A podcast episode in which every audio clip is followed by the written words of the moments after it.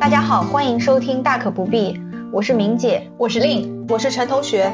我们是一档聚焦职场金融类的播客，我们也是一档有温度、有深度的播客，我们还是一档有思考、有态度的播客。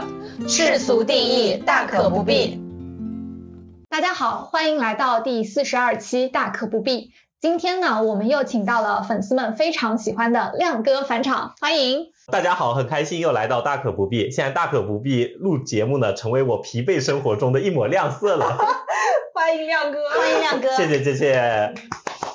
话说啊，十一月二十九日一早，主播们刚刚起床，第一件事就是打开手机查阅天下大事。没想到真的有大事发生，巴菲特的黄金搭档。查理芒格安然离世，享年九十九岁。今年五月六号，他还与巴菲特在二零二三年度伯克希尔股东大会露面，在接近六个小时的时间之内，回答了全球股东提出的六十个问题。芒格同时还计划过自己一百岁的生日，要办一场聚会。原本那是在三十三天以后。说到冬天哦，确实是一个比较伤感的季节。去年冬天也是因为各种各样的原因哦，身边好多朋友的家里老人都走了。最近呢又到冬天了，然后我们单位不是组织了去体检嘛？嗯，年纪大了，面对体检这个事儿，心里真的是一慌。我问我的小伙伴，我本来问他，哎，你们有没有去体检？我小伙伴那个有一个比较胖的，我看起来你就知道他没那么健康的。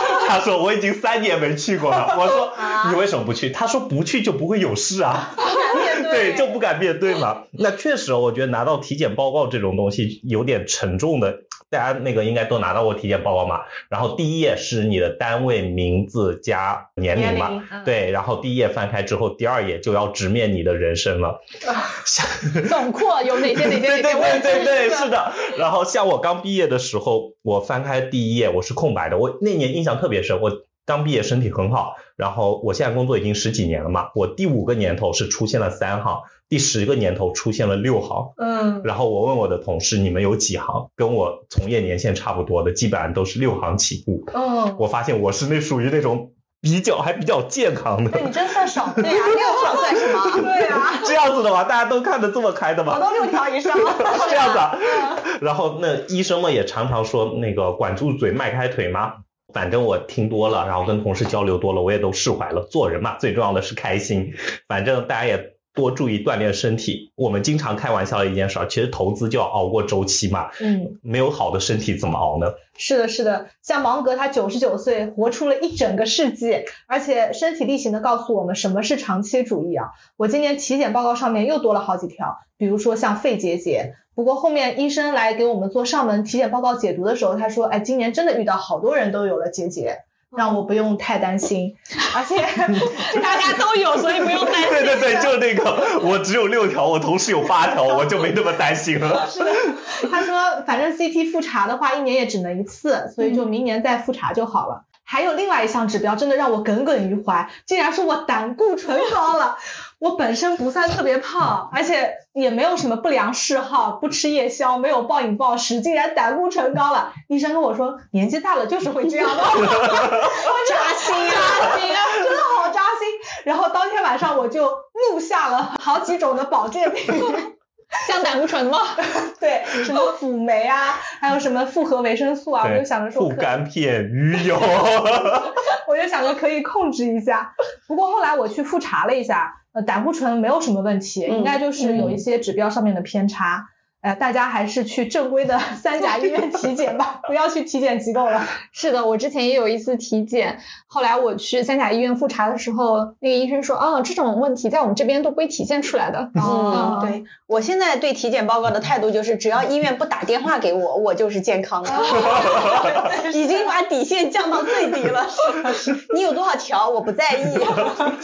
那我还没试啊，我还没试。只要你不接到电话，你这些条都不重要。哦，是的。是的，学到了，学到了，心态好很多吧？对对对，释然释然。嗯，那这么看来啊，很多优秀的投资人其实寿命都还是蛮长的，像芒格啊、巴菲特啊，都是近百岁的年纪，所以我们一定要保重好自己的身体，养成良好的生活习惯。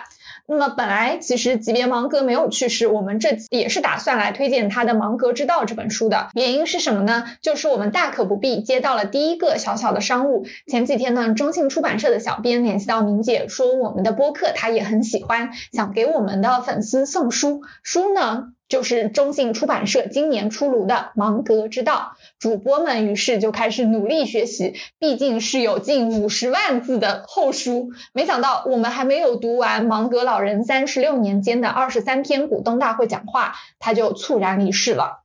所以我就说，我们单独为芒格做一期节目吧。嗯，是的，虽然压力很大，但是我们一致觉得它值得。对于是，我们就临时改变主题啊，把其他的话题往后挪一挪，先来看看芒格这位优秀的投资人的一生。他已经不仅仅是投资业绩好坏这么简单的一个评价标准了，我甚至觉得他和巴菲特在某种意义上代表着一种世界观和价值观。对的，其实芒格和巴菲特对我们。这帮同学，包括我们这代人啊，我觉得投资观的影响真的是挺大的。我们自己刚做投资的时候，哎，说起来挺高就，就是买股票，然后买基金嘛。对自己刚做投资的时候，当时整个中国的风气呢是看技术面投资的。对对对。我印象里，对我印象里，我在念书的时候还专门花了挺长一段时间，然后去看证券投资，然后去网上看各种视频，什么 A M A C D 啊、K D J 啊、宝林线啊之类的，等等等等，然后。一顿操作猛如虎，就是你你看到我当时那些技术分析，呃，K 线上都是各种各样的三角形，然后各种各样的线，但发现自己不赚钱，全部是给国家交税。后面行情呃也算配合吧，因为一四一五年确实赚了点，那时候也没有谁不赚钱的，呃，当时。我同学还有个股市的段子嘛，因为零七零八年那波六千一百二十四呢，其实我对我是八七年嘛，所以当时我的同学跟我还在念大学，所以中国第一波牛市我们是没赶上的。但是，一五四一五年那波五五千一百七十八点，我们是赶上了。然后我印象太深了，一五年那时候炒股有多火热，就是你进银行根本没人认真在上班。对对对对，每每人都拿着手机，屏幕上花花绿绿的，你进去，然后你进来办业务吧，对你爱搭不理的，然后你跟他说我要买基金，人家说你等一等，就就真的啊，不要影响我们自己赚钱，因为那时候每天账户上下好几万嘛，然后你想着。每个月几千块钱的工资收入，所以我当时也在调侃，难怕入错行嘛。然后，因为我们当时的银行呢，真的是行业内以工资收入低著称，就这真的是很出名的。然后我那同学一五年四月刚入市，我印象很深。他刚入市的时候，他跟我说，这个股市好简单。我说怎么简单了？他说我一个月就赚了赚了百分之二三十，我闭着眼睛拍错代码都买到了涨停股，不是傻子都能赚钱。对，他就幸福了两个月。后面还有呢，到五月的时候他膨胀了。他说：“你认识美国的巴菲特吗？”他说：“我说当然知道，然后年化百分之二十。”上下嘛，他说我觉得他不太行，我每个月都是百分之二十上下，就是我觉得我今年能翻三倍，你叫他股神，请叫我中国股神，对。然后到了六月，然后他开始给我推股票，然后他给我推的那支票呢，当时号称什么中国核工业第一股，我现在回做节目的时候，我回过去看了一下那支票。当时十几块钱推我买的时候，现在只剩下三四块钱了。幸好当时没跟着他。他四月才入市，六月就可以让你对对对，他六六月已经开始指导我炒股了。好歹我也是在银行卖卖基金，也算比较熟吧，对不对？所以那时候我印象特别深。嗯，投资确实不好投。然后。后面才慢慢开始出现，比如说是一些什么开始说价值投资啊，开始要长期持有啊之类的。不然前面我做投资，包括我们那些同学，全部是天天看 K 线做短线。嗯，对。我记得亮哥讲的这段时间，游资其实是最盛行的。的那个时候追涨杀跌嘛，对，包括涨停板敢死队。对，那时候都是杠杆牛嘛。当时恒生不是开发了那个 Home 系统嘛，就专门给你做配资用的。对。所以你就想着那时候谁还有心情？管价值投资，嗯，后来下跌也当时是呃，证监会呃整顿杠杆，对，整顿 Homos 系统，然后突然间就开始暴跌，出现股灾了。对对对，呃，包括亮哥讲的这个故事，其实我们在一九二零年对，也有，嗯对吧？我们那个时候给客户推基金的时候，客户就说我就买那个涨百分之五十的基金。是的，那个时候巴菲特算什么啊？对对对一巴菲特年就十几二十，巴菲特那个时候收益已经下来了嘛。是的，嗯可能就十几的收益，对客户就说这个不行，你不要用这个。所以每一轮牛市都有很多类似的故事在重演，嗯但是过了二一年之后，整个股市就开始每况愈下了。包括这两年，怕疫情结束以后，其实不光股市不好，整个经济形势也很差。像金融圈这个灵异事件啊，现在也越来越多。最近就出现了很多很奇葩的事情，比如说号称百亿的、三十亿的私募跑路了，这个时候也击穿了整个金融界的托管信仰。我们下期也会讲这个故事。另外呢，就是中植系已经彻底躺平了，嗯宣称自己资不抵债。朝阳警方就开始抓人了，还有我们节目里聊过的宝万之争啊、浙商银行啊、恒大啊、纪晓波啊、中植系啊这些你方唱罢我登场的主角，最近我我们在看公众号的时候就会发现，呃，这些主角都一点一点被案件通报咬合在一起，让人目不暇接，刷新三观。所以我们主播们一边吃瓜，一边也在感叹啊，这个世界怎么这么乱啊？就是啊，就像一个大的草台班子。是的，真的是潮水退去才知道谁在裸泳。在一个经济下行的周期内，总会有很多妖魔鬼怪的事情出来。其实我们这代人就没怎么经历过经济下行，大家赶上的都是中国经济发展比较快速的时候，嗯所以可能存在天生的乐观主义的底色嘛。我也一直相信，呃，悲观者正确，乐观者成功啊。确实，生活已经很苦了，自己还不给自己乐观的加一点糖，那真的活不下去了，感觉。是的，我们大可不必啊，就作为一个传播正能量的播客节目，哪怕是在这乱哄哄的草台世界，我们依然对未来充满希望。那么今天呢，就让我们来聊一聊充满智慧的查理芒格先生的一生吧。哪怕这么专业的内容，对于我们这三脚猫的主播来说，压力很大，但是讨论本身就意味着态度。我们今天将分成三个部分来讨论这位真正的投资大佬。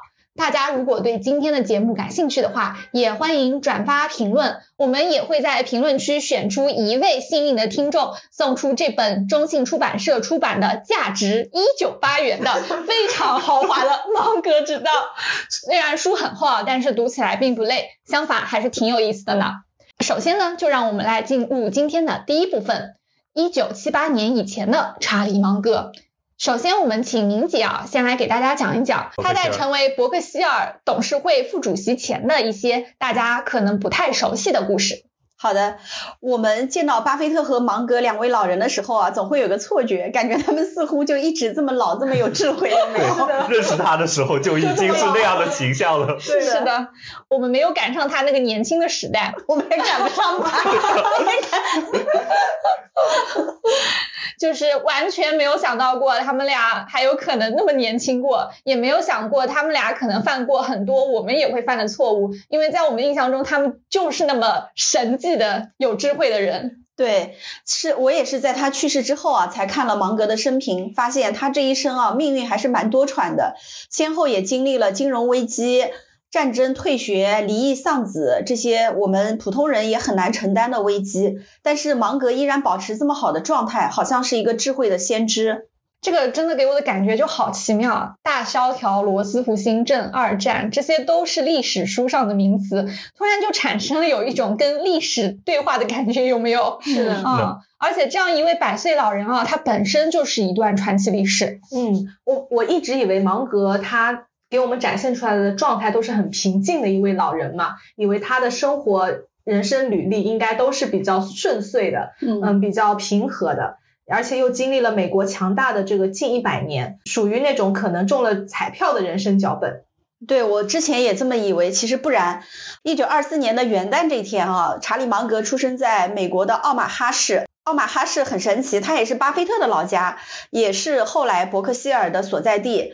不过呢，芒格跟巴菲特虽然算是老乡，但其实他们在老家的时候并不熟。哪怕青少年的时候，芒格还曾经在巴菲特爷爷家里的杂货店里打工，但是两个人那个时候还不认识。嗯，对，因为毕竟他们俩差了七岁呢。对于十几岁的小朋友来说，差七岁那可是差了一倍。你读初中，我读小学，幼儿园不是，你读初中，我读幼儿园。对，所以直到一九五九年啊，芒格和巴菲特才见面。这个时候，芒格已经三十五岁了，巴菲特也二十八岁了。当时呢，芒格已经定居在洛杉矶。这次见面也很有戏剧性。他们是怎么认识的呢？是这样子的，有一次巴菲特大学毕业了嘛，他去一个医生朋友家推销证券基金，这个朋友很忙，没空听他仔细介绍，可能就像我们的理财经理一样。但是跟我们理财经理不一样的是，这位医生呢，马上答应了投资。巴菲特就很疑惑不解，直到朋友告诉他：“你让我想起了查理芒格。”所以也正是在这位朋友的牵线下，芒格和巴菲特在他举办的晚宴上相识了。两个人聊起来真的是滔滔不绝，以至于啊，芒格拿起茶杯倒水的时候，都要伸起另一只胳膊阻止别人说话，别说话，不要来打扰我跟巴菲特的对话。所以巴菲特在后来接受采访的时候称赞说：“我们的想法如此相似，简直令人毛骨悚然。”看来他俩的志同道合，有点命中注定的感觉啊！我也一直觉得人和人之间是有磁场的。我们这种 I 人经常对那些不太合得来的人私下吐槽，就是我和他八字不合，五行相克，没啥可聊的。对，可能就是那种命中注定我爱你的感觉。看起来是有点。呃，回到芒格的成长历程啊，他是在十七岁的时候进入了密歇根大学学习数学。大二那年，芒格在珍珠港事件发生一年以后参军。那这里考考大家，珍珠港事件是哪一年？这题我会，是一九四一年的十二月七号，太平洋战争也由此爆发。叮咚，给另加十分啊，好像就是明天了。珍珠港事件已经过去八十三年了，在二战结束以后呢，得益于家人关系帮助，芒格在没有完成本科学位的情况下，直接进入哈佛法学院学习。因为他的爸爸是毕业于哈佛法学院，法学院的前院长庞德也是芒格家的世交，所以他亲自为芒格说情，就被录取了。原来是被，原来是开后门进去的，明天就要放这边，好行，还是有个好爸爸。对对对，原来芒格也是靠爸爸的，是有家底的呀。而且巴菲特好像也是，我听过一个故事，说巴菲特十岁那年，父亲就带着巴菲特去了纽约证交所，还一起拜访了华尔街当时最大名鼎鼎的高盛集团的领导人西德尼温伯格。应该说啊，这两位出身都不错，但是关键他们自身还特别优秀。又特别努力，这个叫别人怎么活啊？后来，一九四八年，二十四岁的芒格，他就以优异的成绩毕业于哈佛的法学院，而且拿到了博士学位，就直接进入了加州法院当了一名律师。工作以后了啊，这个时候我就想讲一下芒格的第一段婚姻的故事了。在芒格进入哈佛之前呢，他其实已经开始了一段婚姻，他是四五年结婚的。结婚那年呢，他才二十一岁，他的妻子南希一号，这里叫他南希一号，十九岁，也算是英年早婚吧。不过在那个时候也很正常啊。呃，这位南希一号呢是芒格妹妹玛丽的闺蜜，因为后面呢还有一个南希二号。但是在他们女儿的眼睛里，南希是任性宠溺的，而我们能够看到芒格是非常理性的，所以这两夫妻的婚姻生活并不理想。两个人经常吵架，甚至动手。他们两个女儿后来回忆说，世界上没有比他们更不合拍的夫妻了。于是两人就决定离婚。芒格几乎净身出户，搬离了他亲手打造的房子。他在大学俱乐部租了一间破烂的单身宿舍。但是这还不是最糟糕的，最糟糕的是离婚一年以后，芒格八岁的大儿子泰迪被诊断出有白血病。芒格承担了这个巨额的医疗费用，坚持了一年，但是呢，还是没有能救回泰迪的生命。当时他有朋友描述说，芒格抱着瘦小没有气息的儿子跑在外面，沿着帕萨迪纳市的街道边走边哭，好可怜啊。后来，一九五五年，小泰迪死于白血病。哎呀，真的好心酸啊！这个是多么大的打击啊！真的是换了我们都不知道能不能承受这样的痛苦啊，可能都要崩溃了。但是芒格跟我们肯定不一样。这个时候，他的想法跟我们就很不一样。他也觉得失败的婚姻和重病晚期的儿子难以承受。他后来说，当时对难以置信的悲剧的时候，你不应该让一个悲剧通过意志的失败变成两个或者三个。所以可见他年轻的时候就很智慧啊。嗯嗯。所以当事情变差的时候，他会重新规划新的目标。这个在当时是实用的，但是甚至看上去有些无情。即使他在照顾儿子的那段时期里，他决定再结一次婚。所以芒格就与另外一位南希，这里叫他南希二号啊，在一九五六年一月份结婚。婚后呢，两个人又有了四个孩子，其中三个儿子一个女儿。那么这样加起来啊，结婚前芒格有两个女儿，而南希二号有两个儿子，再加上结婚以后的四个孩子，婚后一共有八个孩子要抚养。哇，作作为一个父亲，感觉这么多孩子要养的话，压力也确实很大。而且我也一直在想，还有这么多还要娃要养的话，哪还有时间投入到别的方面？我觉得我有一个女儿都已经很辛苦了，晚上回去基本上属于自己的时间就不多了，周末也只有早起和晚睡的时间属于自己。那金钱方面，养娃费钱这事儿，大家都知道，孩子是吞金兽。亮哥，你管孩子管的很多吗？没有。对啊，我觉得这个说起来好像。但但是确实是这样，但你回去得给他讲讲故事，周末得他上他带他上补习，你自己的时间确实没多少。哦，看来亮哥还是个好爸爸。没有没有。嗯，养孩子确实挺费钱的啊，连查理芒格也不例外。所以巴菲特也奚落过他啊。查理早前需要养育很多孩子，这限制了他尽早走向独立，及早入场并缺少牵绊是巨大的优势。但幸运的是呢，呃，芒格跟南希二号的这段感情非常好，一直持续了五十五年，直到一一年南希去世。但我估计芒格的育儿压力也是很大的。嗯，他为了养活这些孩子，他一九六一年开始涉足房地产投资，而且他在一个名为自治社区工程的项目中赚到了人生第一个百万美元。但有趣的是，后来的伯克希尔却从来不做房地产投资。呃，我觉得芒格这个人还是确实跟我们一般人不一样啊，都比较理性的。嗯，因为他本人不太看好房地产行业的商业模式。他在《芒格之道》里面就说过，大块的土地哪怕处于黄金地段，也会让开发商竖着进去，横着出来。偶尔有人能赚大钱，但那是少数。总的来说，房地产是很难做的生意。讲完了芒格的婚姻啊和家庭。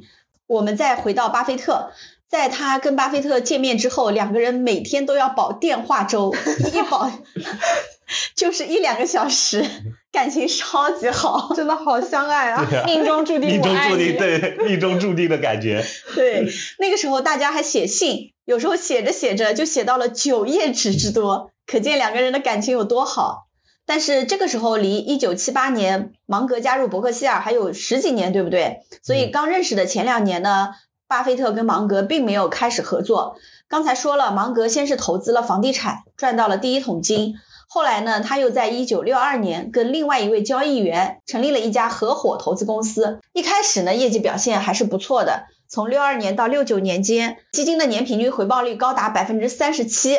在这个时间段里面，标普五百只有六点六。对啊，你看那时候它相对标普五百的超额收益都有百分之三十多，确实很厉害。你如果按净值算哦，这七年的时间基本上净值从一能到六，那你想想放在现在，我们一些投资年化百分之十以上的东西都要被市场疯抢了。嗯，但是它的神话啊终止于一九六九年，在这一年里面呢，芒格跟巴菲特两个人做了两个相反的操作。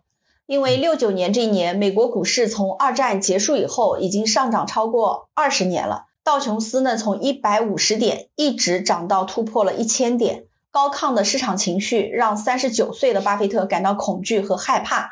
于是呢，巴菲特就决定结束合伙公司，把一部分资产注入到伯克希尔哈撒韦名下。但是这一年呢，芒格就没有那么幸运了，他还是比较看好股市的。所以他没有退出，而是继续运行着他的投资合伙公司。但事实证明，巴菲特对宏观的直觉是要优于芒格的。在六九年到七二年间啊，美股迅速下滑，又迅速反弹。在七三年，美股出现了更快更大的下挫，所以也就在这一年，芒格迎来了他投资的滑铁卢。当年芒格基金收益率是负的百分之三十一点九。到七四年呢，它的基金收益率也达到了负的百分之三十一点五，都远远的大大的跑输了标普五百。那么，尽管在七五年股市的回暖之下，芒格管理的基金上涨了百分之七十三，但是想想看啊，如果你是投资者，在七三年一月一号投给芒格一百块，到七四年就剩下了四十六块，到七五年回暖以后也只有八十块。这不就是我们现在这两年的韭菜的真实情况吗？是的，一打开都是绿油油的一片。对呀、关键是我们还没回暖。就二一年年初的时候嘛，茅台当时最高都到了过两千六嘛。如果那时候你给基金经理一笔钱，就假设给了一百块钱吧，现在还剩下八十的，绝对都是业绩比较优异的了。嗯，嗯，对我感觉亏了百分之三四十的都比比皆是。对对，嗯，是的，包括比较网红的某远啊。嗯，估计那个时候呢，芒格跟现在的坤坤啊、兰兰的处境是比较相似的，对，所以投资者的质疑和回报要求都给他带来了很多挤兑压力和投资打击，所以芒格也失去了最大的投资人，并且呢，他就做出打算清算资金的决定了。这个时候呢，他的那好基友巴菲特又向芒格抛出了橄榄枝。所以在三年之后，芒格在处理完之前基金关闭事宜之后，一九七八年正式加入了伯克希尔哈撒韦。这一年，两个人的命运正式关联到一起。我们把话筒给到亮哥。好的，好的，我们这部分跟大家聊一聊 关于投资的一些事儿吧。其实故事的开头呢，并非一帆风顺。前面有聊到芒格家庭和人生其实都各自经历了至暗时刻嘛。然后一九七八年呢，芒格最终决定成为巴菲特的合伙人，担任伯克希尔董事会副主席，那开启了一段长达四十五年的新生涯。但其实也就在一九七八年，芒格经历了他人生自己的一个挫折吧，在一次白内障手术中，因为外科医生操作失误，芒格的左眼产生并发症。然后到一九八零年的时候，芒格的左眼彻底失明，不得不做手术摘除眼球，装上义眼。所以，也许生命中总要承受一些什么，才能获得超于常人的东西。不过他这个义眼感觉也不太看得出来啊。对，嗯是的。你不说我都不知道。对我，我也是看他那个整个人生经历的时候，发现他还有这么一段故事，所以他后面看书的时候都只用一只眼睛在看了这么多书，所以嗯真的挺不容易的。然后说回投投资哦，其实大家都知道，投资做一个简单的拆解就是两端，第一个是你这笔投资赚了多少钱，这个就我们大家平常说的收益；另一个呢是你这笔投资的融资成本有多少，就是你花了多少的成本拿到这笔钱。我印象中，巴菲特也是关于投资和融资的成本有过自己的见解啊。他说，我们融资的成本最好与通货膨胀无关，我们的投资收益呢最好与通货膨胀有关。那我们先来看融资这一端。二十世纪六十年代，巴菲特和芒格呢，当时合作了蓝筹印花这个项目，这改写了巴菲特的投资历史，也改变了芒格的命运啊。当时呢，在美国加州的商家出售商品的时候，会根据你消费的金额赠送给客户不同数量的印花。那顾客呢，可以根据这个印花去兑礼品。那蓝筹印花呢，正式发行这个印花的这家公司。这个有点意思哎，他们这么早就有这样的活动形式了，是的这个跟我们的信用卡返现是一样的感觉。嗯，而且之前在台湾也有一个很好玩的东西啊，就是台湾他们吃饭啊、消费这些都是会给发票的，不像大陆，就是你要问店家开发票，店家才会开，对吧？对。台湾是直接给发票，而且这个发票上面是可以刮奖的，我自己都中过好几次奖。对，那我们说回到这家公司哦，确实是一个很好的生意。当时呢，这家公司本身销售额不高嘛，但是芒格就看中了这家公司的浮存金业务。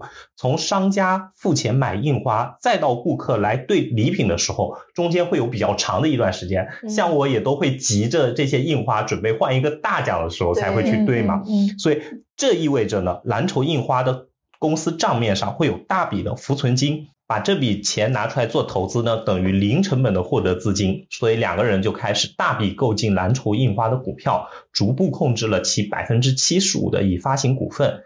蓝筹印花的账上呢，就一亿美元的备用金，这使得他们两个人摆脱了原先的融资模式，两个人开始利用这笔备用金呢，先后收购喜事糖果。布法罗新闻集团和西科金融等公司哦，然后再从这些企业上赚到钱呢，再去投资后面的可口可乐。其实当时我感觉那个宝能的 姚振华收购万科也是这个思路。其其实宝能是这个思路，对郭广昌的复兴也是这个这个思路。只是他们太做的太脏了而已。对，然后他们的杠杆使用的太大了。对，所以后面呢，其实这个印花的项目嘛，它后面慢慢走向了没落。巴菲特和芒格呢，又找到了保险公司，靠保险业务获得了资金，采用了不同于美国财险资金其他当时的主流配置模式啊。大家拿到了这笔保险的钱之后呢，他拿这笔保险钱的大部分去买了现金等价物及国债等高流动性的现金资产，去赔呃匹配他将来可能要产生的赔付。那你其实还剩下一部分钱，对不对？然后剩下的这部分钱呢，就可以去做投资了。然后他们投资去喜欢，当时买了什么呢？是买了一些高风险的等级债券。呃，就高风险等级的债券以及股票资金，那这部分钱呢，就可以不用考虑是否将来要去偿债了，嗯对，等于是自有资金。那等你这笔自这些自有资金上升到一定的比例之后呢，其实他们用保险的资金来投资股票，就与富豪的自有资金呢没多大区别了，所以他们的资金成本呢就变得非常低。跟我们的固收加就很像。对，是的，是的，就是其实这个投资策略里面，他们其实叫英文里面叫 surplus MO，就是就你先把你的负债匹配好，盈余的部分它去做一个最优的投资方案嘛，就其实就是这么对，嗯就其实就是这么个策略嘛。固收加权益，对，那我们说完融资端，我们再看看投资端他们是怎么做的。大家知道，原先巴菲特他是师从格雷厄姆嘛，嗯格雷厄姆最著名的策略就是检验地。什么是检验地呢？就是去找那种不受市场重视、被低估的股票，然后达到合理的估值之后呢，再卖掉它们。所以就是其中赚一个便宜货的价格，嗯从便宜货到正常货之间的价格。但是遇到芒格之后呢？这个投资策略呢就发生了改变。二十世纪七十年代呢，当时是一个大滞胀的时代，到八十年代经济开始复苏。那这个时间点，就伯克希尔他去收购了喜事糖果啊，收购可口可乐啊这两笔关键的投资，正是因为芒格的劝导和坚持，他就劝巴菲特多花一些钱购买优质的资产是值得的，不要再天天看着那些便宜货了。对，这里我想补充一个小的故事啊，嗯也是在《芒格之道》里芒格写的。嗯巴菲特不是呃后来被他劝说要买有价值的是的，资产嘛？是的，但是他的骨子里，他基因里写入了捡烟蒂的这种爱好。嗯，后来他用自己的钱偷偷的去买很便宜的资产，他觉得那种烟蒂不捡太可惜了，他就是不动用伯克希尔的钱去买，啊他用自己的钱买。芒格就笑话他，他这个捡捡烟蒂的爱好已经深入他的骨骨髓髓了。对对对，那我们来看哈，就是多花一些钱购买优质的资产到底是什么呢？首先要挑选好的资产。那在行业选择上呢，他们当时会更倾向于金融、消费、公用事业等传统行业，因为这种一些传统行业呢，竞争格局是比较稳定的。近年来呢，他对科技行业的兴趣呢也在增加啊。其实就是买了苹果嘛，嗯那苹果呢，其实在我看来，老八应该是把它当做消费品买的，而不是把它当做科技公司买的。因为老八的眼里，我感觉他对科技公司，他觉得商业模式没那么好。为什么？因为你科技公司一旦赚了钱，你就要投入很大的成本去继续迭代你的技术，嗯所以这些模式我感觉从老八的眼里并不是一个特别好的生意吧。但他买苹果呢，我是理解的，因为苹果它作为一个消费品，苹果有自己的生态系统，包括有自己的固定用户，还有最重要的，苹果有现金。对对，所以可能那个巴菲特买苹果跟他投科技，那其实也不能完全等同于起来啊。其次呢，在公司选择上呢，他们会很看重护城河和管理层，嗯在品牌、产品特性、商业模式、成本控制等方面呢，选择那些比较有优势的公司。同时，他们非常要求管理层对股东要负责、坦诚并独立思考。对我发现巴菲特跟芒格特别在意管理层啊，就像《芒格之道》里面他讲了一个通用管理层的反面案例。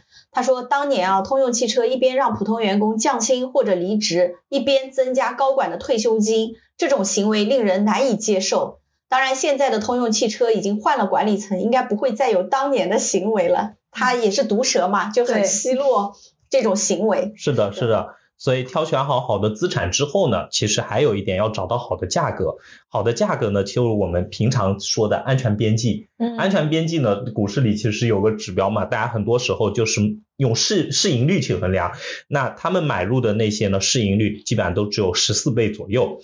其次呢，它更倾向于优先股的投资方式去平衡风险收益，尽量避免收购中的股权稀释。因此呢，巴菲特呢也有一些投资的失败案例，但是呢极少巨亏。因为你收购优先股的话，优先股的股息是提前于你的股票分红进行派发的，所以相对来说呢是比较有保证的嘛。最后呢，伯克希尔注重声誉的作用，不热衷于恶意收购，就不做野蛮人。对，对资产整合和公司改造的，这些也做的比较少，减少了企业对资本的顾虑，降低了那些收购的阻力，促进了资产端的稳健。伯克希尔好像一直是白衣骑士的 地对位，对。嗯。对他跟那些野蛮人呢确实不一样。你想想保万之争，对。保万之争当中，万科当时有多讨厌姚振华？嗯，对就是的，包括金融危机以后，其实伯克希尔也收购了很多公司，但都是白衣骑士的形象出现的。对，嗯不参与他们的直接管理嘛。嗯，嗯，刚才亮哥说到的挑选好资产，找到好价格，我感觉这个就是梦回一九二零年公募基金来路演 最常讲到的这个择股逻辑。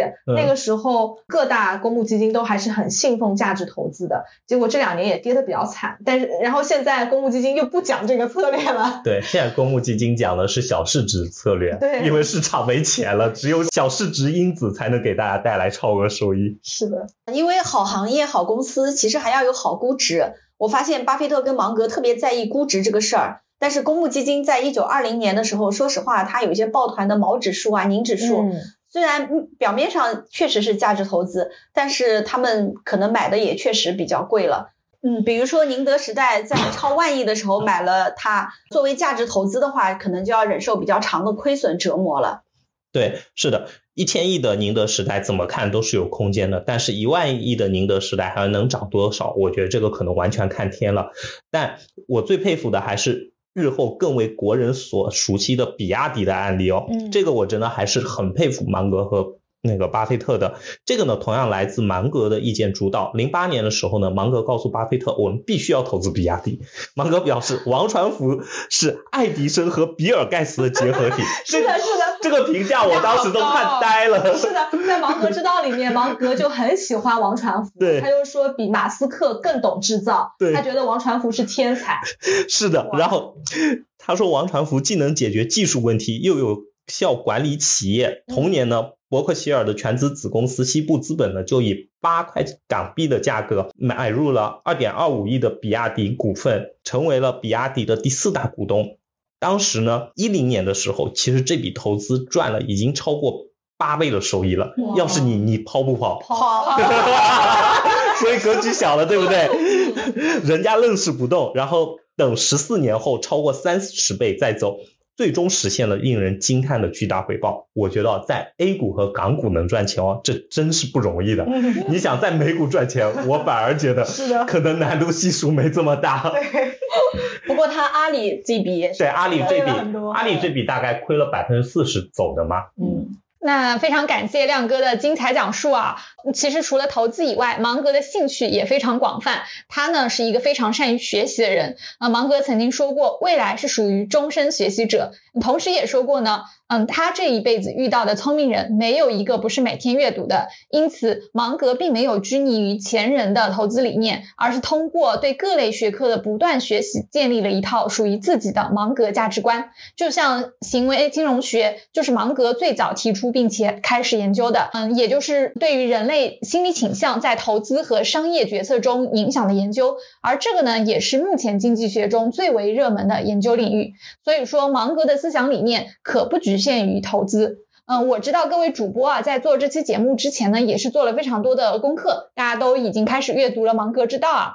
那其实这本书呢，就是收录了芒格从八七年到一零年在西科金融，一四年到二二年在每日期刊股东会议上的讲话，跨度整整三十五年，涉及大量当年的国际或者是美国的大事件，包括对这些事件的一些精彩解读，是非常值得一看的。嗯，接下来呢，让我们进入到第三部分，各位主播来谈一谈自己对于芒格印象最深的一些金句。不知道大家看完《芒格之道》以后，芒格的哪些想法对你们的启发最大呢？我先来啊，我觉得芒格这个人其实真的好毒舌啊。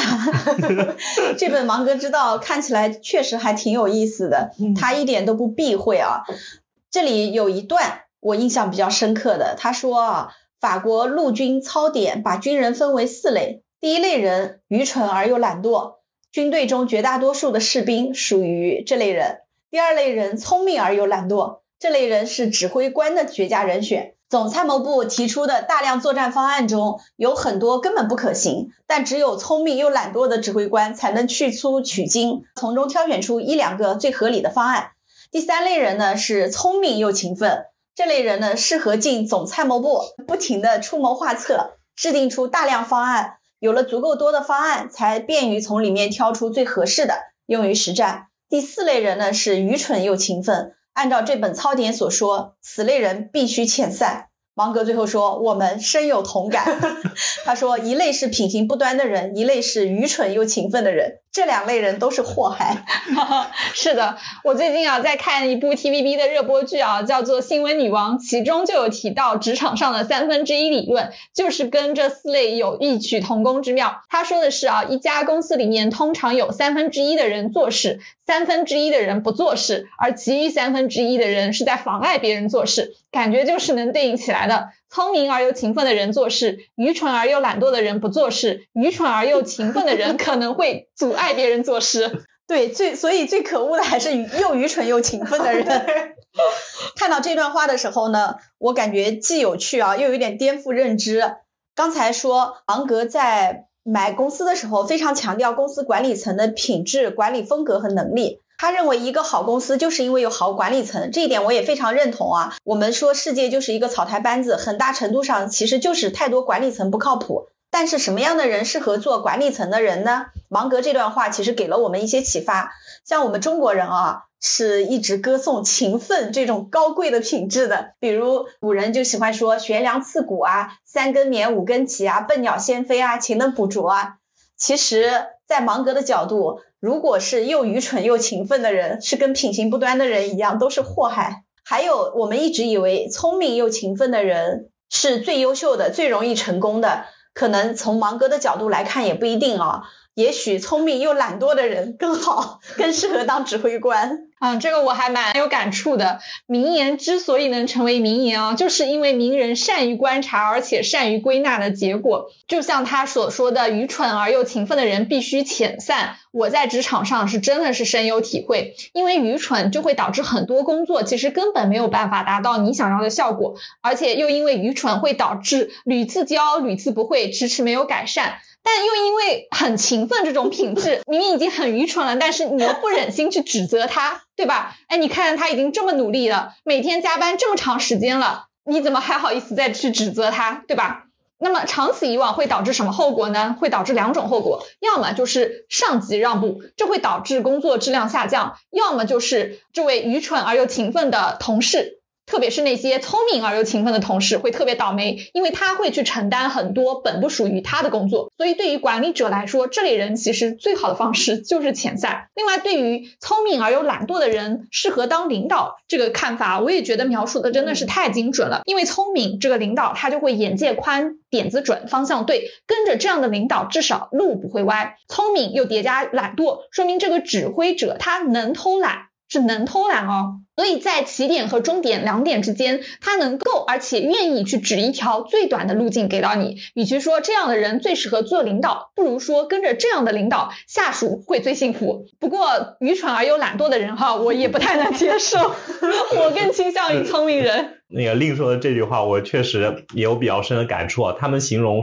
我是需要那种和马不扬鞭自奋蹄的人一起合作，但我觉得不是很准确。我是希望我和我合作的小伙伴呢都有各自的想法，然后可以一起擦出火花嘛，而不是你天天在那边乱卷出来的东西呢还要别人帮你擦屁股。我就遇到是不是就是又聪明又啊又勤奋对对对。懒惰啊对又愚蠢又愚蠢又勤勤奋。对，就是那种又愚蠢又勤奋的。我就遇到过这么一个人，说起来呢也很厉害，平时装模作样的很会思考，我们老板还经常给他发的那些小思考点赞，但是他做出来的东西完全不行，根本落不了地，而且不是他的本职工作，他越起劲，本职工作干不好，非本职工作越喜欢思考，搞得别人也怨声载道，因为你其实干了别人的活嘛，嗯一堆天马行空的东西。有次我和另外一个小伙伴半夜三点了还在给他擦屁股，从此我们对这种乱卷王一点好感都没有。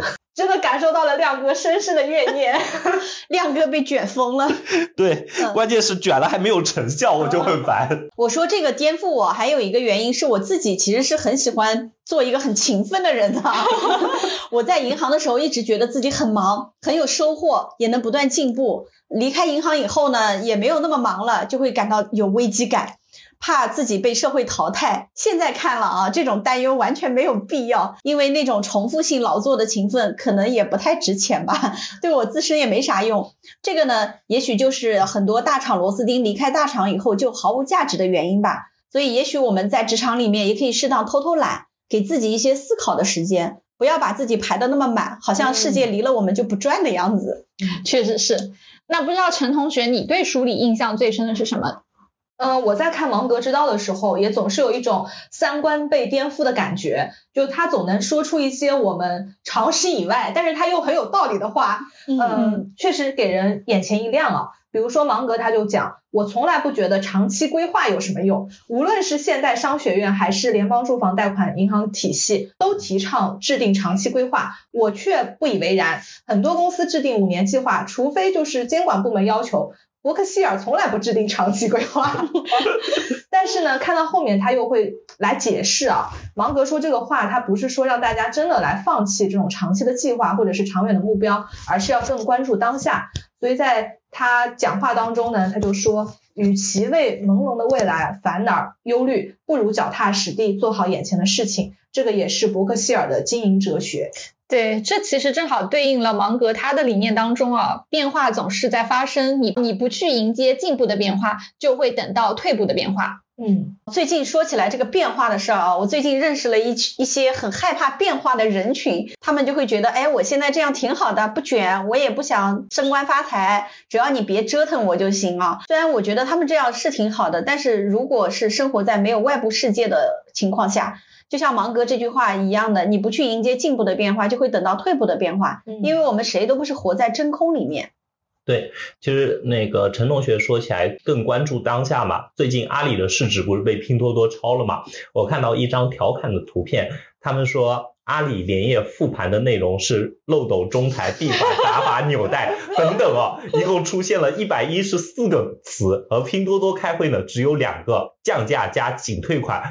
我现在就越发觉得预算这个东西很多时候真的像一张厕纸，因为我在经营的过程中，计划永远赶不上变化。同样的银行开发，老是让我们想清楚，哇，我这怎么可能想的特别明白呢？就是他们让我们开发一个什么系统啊之类的，他们要我从头到尾把所有功能都想清楚，然后怎么用。但是我在想，这些怎么可能在刚开始的时候就能想得明明白白呢？啊每家银行天生的基因也不一样，有些东西抓住核心就好，然后要反复在试错过程中去迭代我们的东西嘛。对的，嗯对啊，科技上不是一直说敏捷吗？对啊为什，么要一直想的敏捷迭代，啊对，一开始就要想那么清楚。刚才亮哥说起拼多多啊，这里呃跟芒格也有关系啊，嗯因为拼多多老板黄峥，据说背后的高人就是段永平，而段永平呢又是巴菲特、芒格的忠实拥趸啊，可见他们的投资方法论在实体行业也是行得通的。就像陈同学所说，这些金句啊，不仅仅是用于投资，更接近价值观。那不知道亮哥对于芒格印象最深的是哪一句话？我印象最深是这句啊，芒格说了，我这辈子总是和擅长延迟满足的人打交道，这样的人一而再再而三的延迟满满足，一直把满足延迟到生命的尽头，一辈子都不去享受。我们就是这样的人，如果你像我们一样延迟满足，你一定会成为有钱人，而且死的时候非常有钱。对对，这个倒不是鼓励大家就一直不消费啊，而是那个延迟满足这件事对我来说，不管是投资还是工作还是生活，帮助都挺大的。而且我认识那些比较优秀的人，他们总有段时光是比较暗淡的，他们做的事情呢，也不要求立刻能带来回报，但在这段暗淡或者积蓄的过程中呢，他们也不会气馁。顺境多做事，逆境多读书。可能现在整个大行业属于退潮期，大家要多读读书，来帮助自己走出迷茫，嗯，我就是践行延迟满足的人。是吧？呃，比如说关注的博主周五就更新了，我就先收藏着，一直等到周日才看。这样就能保持着那份期待的心情，多个念想。嗯，还有我们主播最近提的消费降级跟增加储蓄，也是，也是的延迟满足，对都是延迟满足。呃呃，我在这本书里啊，接着亮哥的说法，比较喜欢的一段话也有点像，就是关于周期。亮哥也讲到周期了啊。嗯呃，芒格说，我们走到今天，靠的不是预测未来利率的高低，或者预测经济周期的变化，我们没有做那种预测的本事。我们倒是经常做一些踏错节奏的事儿，遭遇周期的逆境。当然，我们也有踏对节奏的时候啊，赶上周期的顺境。在周期的交替更迭中，遇到顺境也好，逆境也罢，都是长期投资的一部分。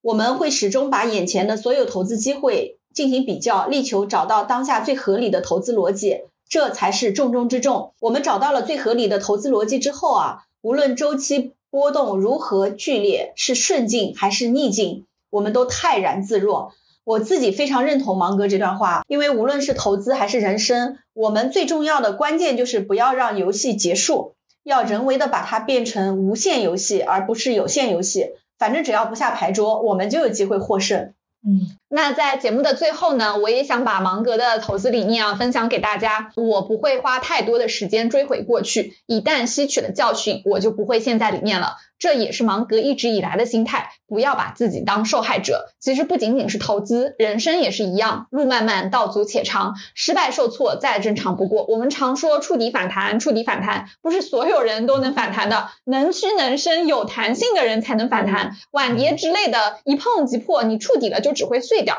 就像我们以前播客里也讲过一句话，其实是潜意识的大象在决定着我们的命运。所以我也希望我们的听众朋友，就算遇到失败，嗯、失败带给大家的也只是经验，而不是情绪。让我们一起超越情绪来看待这个世界。好了，今天的节目就到这里。那希望能带大家看到不一样的芒格，也希望借着芒格的智慧，让大家对这个乱糟糟的草台世界依然充满希望，充满勇气。再次感谢常驻嘉宾亮哥的到来。谢谢，感谢。谢谢，谢谢。如果你喜欢我们的节目，请积极留言、点赞、收藏、分享。你们的每一次互动都是对我们三位主播最大的鼓励。那下次我们将讲述私募大佬跑路的故事，敬请期待哦，拜拜。拜拜再见。